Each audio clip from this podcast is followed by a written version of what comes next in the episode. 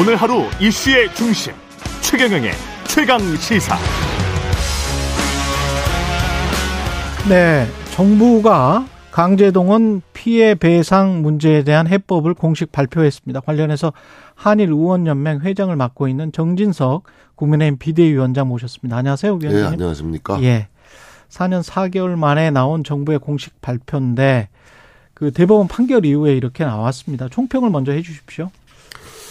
네, 뭐 참 어려운 문제이고요. 사실 제가 뭐 일종의 폭탄 돌리기나 마찬가지라는 표현을 썼는데, 역대 정권에서 누구도 이 강제징용 문제에 대해서 손대려고 하지 않았죠, 사실.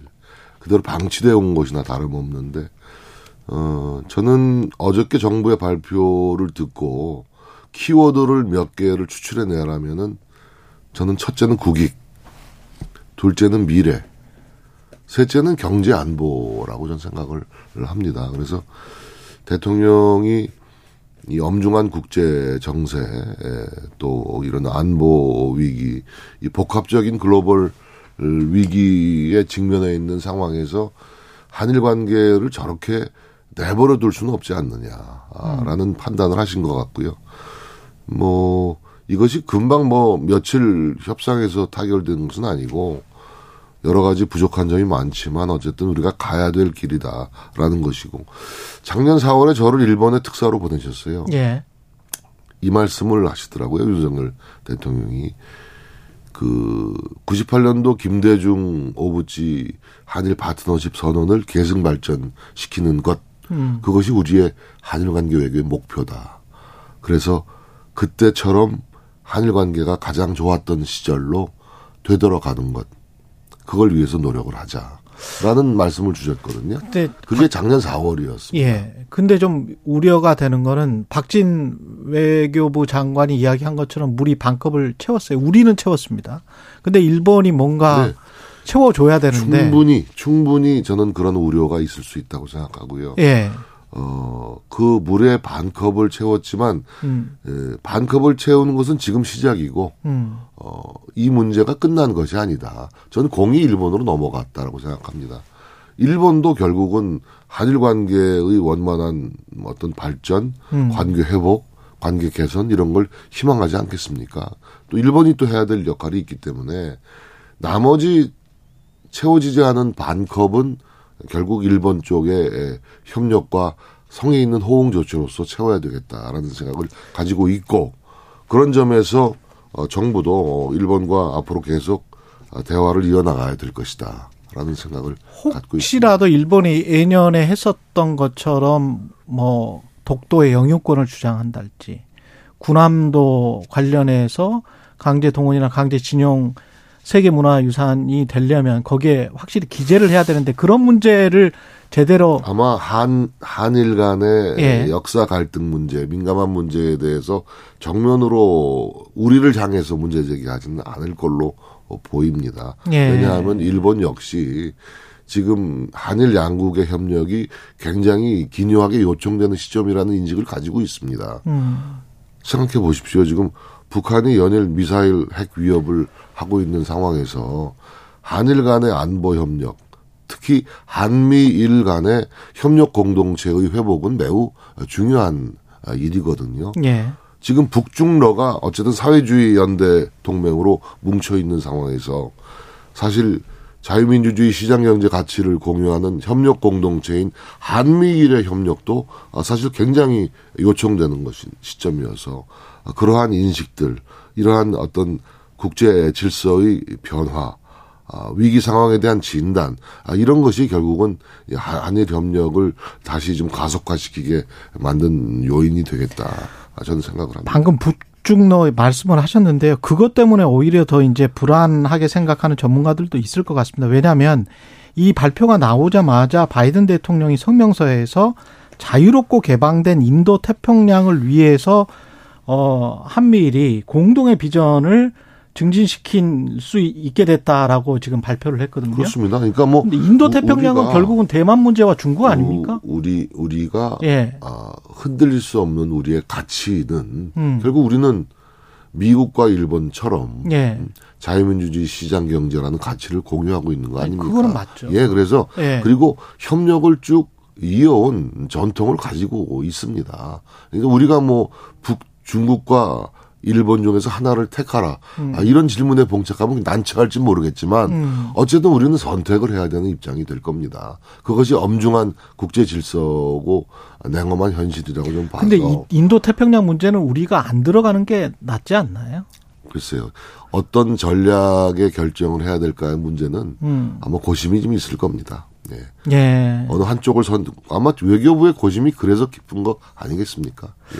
그리고 국내적으로도 봤을 때 대법 판결을 정부가 이렇게 뒤집어도 되는 건지 이게 헌법 정신 위반이 아닌지. 아니, 이런 겁니다. 그러니까 예. 이게 사실은 설명을 좀 쉽게 해드려야 이 청취자분들도 예. 이해를 하시는데, 그러니까 국내 대한민국 대법원 판결과 일본의 최고 사법 판결이 다른 거죠. 그러니까 그렇죠. 아, 그런 거 아닙니까? 그러니까 예. 우리는 어쨌든 대법원 판결 존중하는 입장에서 이걸 이행을 해야 되는 노력을 당연히 해야 되는 것인데, 이 전범 기업인 미쓰비시와 일본 제철은 그거를 왜 우리가 이행을 해야 되냐? 자기네들 국내법은 다르다 이거죠. 그러니까 이게 굉장히 어려운 문제에 봉착한 게 사실이고, 사실은 노무현 정부 때도 민간위원회에서 그 배상 책임이 없다라고 자체 결론을 내렸던 것이고, 이것은 65년 청구권 협정에서 최종적으로 매듭이 지었다는 것이 공통된 인식이었는데, 갑자기 2018년에 우리 대법원에서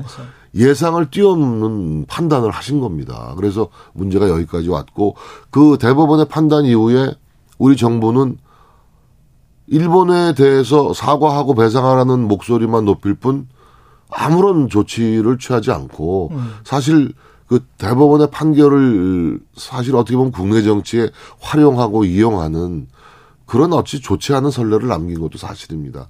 그러니까 지금 뭐 일본이 움직이지 않을 거라는 것은 정부도 알고 있어요. 일본이 움직이기 어려운 문제라는 것은.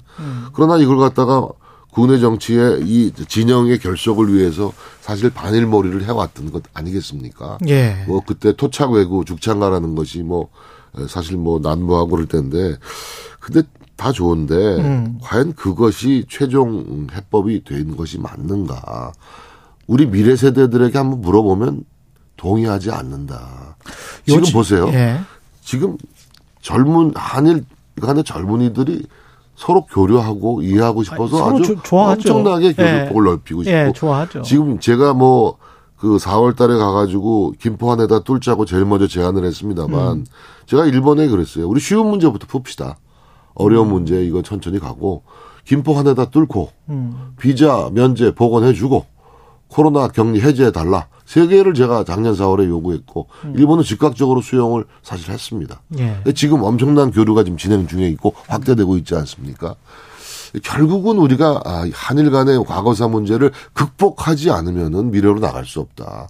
저는 그래서 윤석열 대통령이 지금 폭탄 처리반을 맡아가지고 지금 EOD 슈트를 입고 폭탄 처리에 나선 겁니다. 누구도 건드리지 않으려고 했던 이 폭탄을 말이죠. 그래서 저는 이거를 좀 대승적인 대통령의 결단으로 봐야 되겠다. 예. 자꾸 뭐 우리 우원식 의원도 조금 전에 터무니없는 해법이다고 얘기하고 뭐 거기에서 나왔는데 뭐 알겠어요. 그러니까 무슨 말씀하시는지 알겠는데 그러면 어떻게 하자는 말인지 대안을 내놔야죠. 민주당은 대안이 없습니다. 지금 제3자 변제가 우리 아이디어인 것 같습니까? 민주당의 아이디어입니다. 문희상의 아이디어예요.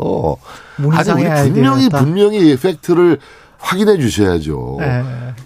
제3자 대위 변제 아이디어는 우리의 아이디어가 아니고 민주당의 아이디어입니다. 문희상의 아이디어예요. 그것이 거의 마지막 툴이다. 마지막 수단이고 마지막 해법이라는 인식에서 우리가 결단을 내린 건데 저렇게 무슨 뭐 삼전도까지 나오고 굴욕까지 나온다는 것은 글쎄요. 뭐 그 기분 뭐 알겠는데 네. 뭐 민주당이 매번 그런 스탠스였기 때문에 제가 뭐 거기에 토를 안 달겠는데 그런 정파적인 네. 편협한 시각은 이제 좀 교정하고 시정해야 될 것이 네. 아닌가. 진영 논리고 알겠습니다. 정파적 논리다. 네. 이건 그 국익과 국민과 미래와 우리 안보, 경제 이런 걸 좀 감안해 주었으면 하는 제1야당으로서의 어떤 그런 좀 자세 전환을 호소? 좀 호소드리고 싶습니다. 예. 그 강제동원 피해배상 문제 관련해서 요거까지만 질문드리고 그 정치인으로 넘어가겠습니다. 피해자들을 지금 다 설득하지는 못했을 거 아니에요? 뭐 이 문제는 어떻게 되는 거예요? 이게 정부에서 외교부에서 나름대로 노력을 기울여 왔죠. 민관 그 협의회도 이제 가동을 해왔고 그렇죠. 박진 장관이 직접 피해자를 찾아가 뵙고 또 말씀도 드리고 설명도 드리고 그런 노력들을 해왔습니다. 그런데 지금 그 90세 넘은 고령 피해자들이 있으시잖아요. 그렇죠. 그리고 또 나머지 또 유가족들을 상대해서 대화를 하시는데 물론 반대하시는 분들도 계시지만 그래도 유가족들 중심으로 다른 방법이 없다. 정부의 이런 해법을 수긍하고 받아들일 수밖에 없구나라는 반응을 보이는 유가족들이 굉장히 많다. 예. 이 정도만 말씀을 제가 드리겠습니다. 예. 지금 6개월 동안 비대위, 국민의힘 비대위를 이끌어 오셨는데 뭐 내일 전당대회네요. 그렇습니다. 내일 저 네. 대통령 선거 승리한 마지막 피날레 유세한 3월 8일입니다. 그렇게 또 3월 9일 대통령 선거에서 승리했거든요. 네. 예. 어떻게 마무리는 잘 하고 나가시는 것 같으세요? 어떠세요? 예. 소회는? 뭐 한 달 정도 전당대회 합동 그 경합이 있었는데 뭐 나름대로 이 정도면 순조롭게 온 게 아닌가. 예. 이게 뭐 경쟁과 경합을 피할 수 없는 사안이라서 다소 거친 언사도 나왔고 뭐 네거티브도 나왔습니다만은 그래도 많은 후보들이 자중자애하면서 여기까지 왔다. 그리고 지금 역대 최고의 그 당원 투표율을 기록하고 있습니다. 예. 어저께 현재 53%를 넘었던 걸로 제가 봤는데 당대표를 뽑는 전당대회 역사상 최대의 관심 또 열의가 반영이 됐습니다. 여러 가지 요인이 있겠습니다만은 저는 한 가지를 딱 고르라 그러면 야 우리 당원들이 내년도 총선에 승리를 간절하게 염원하고 있구나.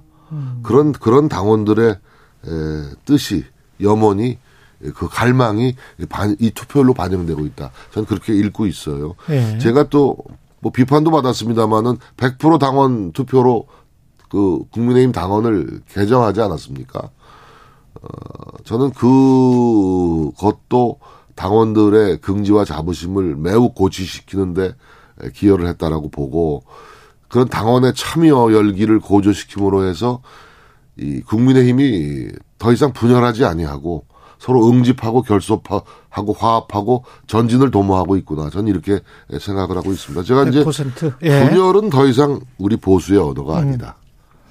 그런데 그 전당대회 중간에도 계속 이제 윤심 논란이 있었고 지금 막판에 행정관이 김기현 후보를 좀 도와달라 이런 걸 뭐 카톡에 좀 퍼뜨려 달라 뭐 이런 이제 발언이 저도 나왔는데 저도 카톡에 초청 받아서 예. 제가 어느 단체 카톡방에 있는지도 모릅니다. 또 그 나오면 또 시비 거는 사람도 있어서 나오기도 조심스럽고요. 예. 뭐 그런 문제인 것 같아요. 뭐 청와대가 무슨 조직적으로 이 선거에 개입을 해서 예. 뭐 누구 특정 인사를 밀고 이런 건 아니라고 생각합니다. 근데 행정관이 단독으로 그런 일을 할 수가 있을까요? 글쎄요, 그건 뭐 좀 알아봐야 되겠습니다. 사실 정확한 내막을 제가 모르겠는데. 예. 근데 뭐 그 행정관도 바보가 아닌 이상이야. 그 단톡방에서 그렇게 무슨 그렇게 자기 그 동선을 노출하면서 그런 일을 할 수 있었을까요? 근데 국민의힘 당원이니까 이제 믿고. 글쎄요. 뭐 조사가 좀 필요한 부분이고 일방의 주장들은 있는데 그건 좀 알아봐야 될 문제인 것 같습니다. 제가 뭐. 그렇군요. 팩트 파인딩을 제가 하질 않았어요. 한 건 안 하고 계시고. 예. 대통령은 내일 참석하시죠? 네. 제가 지난번 만나 뵀을 때 꼭 좀 참석해 주십사 부탁을 드렸고 흔쾌히 승낙을 하셨습니다. 내일 오전에 참석하십니다. 예상하시기 힘들겠습니다만 내일 한 사람의 손을 들어줄 수가 있는 날입니까? 아니면 어떻습니까? 그거 정말 어려운 질문인데요. 제가 한번 기자분들하고 또 우리 당직자분들한테 한번 좀 서베이를 해봤는데 한 반반인 것 같아요. 투표율이 높은 것만 가지고도 이것은 뭐 누구에게 유리하다 불리하다가 갈려요. 의견이. 예. 그러니까 가늠하기는 어려운데 어쨌든 뭐 좋은 분위기 속에서 내일 전당대회를 치를 수 있겠다 이렇게 기대를 갖습니다. 김종인 전 비대위원장은 그런 이야기를 하시더라고요. 만약에 1차에서 김기현이 과반 이상으로 득표를 하지를 못하면 그러면 약간 좀 불안해질 수 있다. 이건 일종의 이제 비토 세력이 큰 것이다. 그렇게 되면 상당히 또 힘들어질 수 있다. 국민의힘이 이런 말씀을 하시던데 예, 어떻게 생각하세요? 통상의 결선 투표를 예. 설명하신 것 같은데요. 제가 이제 100% 당원 투표를 도입하고 결선 투표를 처음으로 도입을 했는데 예. 왜 결선 투표를 도입했느냐. 그것은 아까도 말씀드렸다시피 우리 당원들의 절대 결속, 절대 화합 이것을 동모했기 때문입니다. 그러니까 50%를 득표하지 못한 지도부의 어떤 그 역량 발휘와 50%를 넘은 지도부는 다른 것이거든요. 그래서 네. 저는 50% 넘는 지도부를 반드시 세워야 되겠다. 그런 바람으로 지금 결선 투표를 한 것이기 때문에 어쨌든 결선 투표를 가더라도 저는 많은 당원들이 또 투표에 참여해 주실 걸로 생각을. 결선 투표를 가더라도 여하튼 50% 넘는 뭐 대표가 나오는 거니까. 아, 그럼 당연히 그렇게 그렇죠. 되는 네. 것이니까요. 그렇게 생각을 하시는 거고요. 그 결선 투표까지 갈까요? 아니면. 아니, 똑같은 질문이신데 50대 50으로 보고요. 뭐 반반이에요, 사실. 네. 그러니까 내일 하루에 끝낼 수도 있고. 네. 뭐 49.99%가 나오면 결선 투표 해야 되는 거니까. 그렇죠. 그렇죠. 그러면 또 12일 날까지 가야 되는 문제고요. 예. 어쨌든 제가 뭐 그 한 20여 년 정치하면서 이 비대위원장 6개월 맡았는데 좀 힘들었어요. 힘들고 뭐 열심히 하려고는 했는데 나름대로 제가 독배를 마시는 심정이라고 시작을 했지만 지금 이 순간은 독배는 아닌 것 같고. 네. 예. 그래서 아무튼 내일 전당대회를 원만하게 잘 치러서. 예. 우리 집권 여당인 국민의힘의 새로운 출발과 전진을 국민들의 그 안도 속에 좀 선보여드리고 싶습니다. 마지막으로 신임 당대표 누가 되든지 간에 조언 한마디 해 주십시오. 신임 당대표의 사명은 자명합니다. 첫째도 둘째도 총선 준비 잘해서 윤석열 정부를 그 힘차게 이륙시키는 것입니다. 윤석열 정부 국민의 선택으로 탄생된 정부인데 지금 거대 의석을 앞세운 민주당의 소위 입법 횡포, 전대미문의 입법 횡포가 계속되고 있기 때문에 앞으로 전진하지 못하고 있는 것이 사실입니다. 저는 이런 현실이 너무 야속해요. 왜? 우리가 의석수가 적기 때문에 결국은 이 구조를 바꿔야 됩니다. 그래서 국민의힘이 집권여당인 국민의힘이 내년 선거를 통해서 다수 의석을 확보함으로써 국민의 윤석열 정부를 이 대지를 박차고 힘차게 이륙시키는 것. 그 사명을 완수하기 위한 해안을 만들어내는 것. 그것이 새 지도부의 책무이자 사명이다. 그렇게 알겠습니다. 말씀드릴 수 있겠습니다. 여기까지 듣겠습니다. 국민의힘 정진석 비대위원장이었습니다. 고맙습니다. 감사합니다.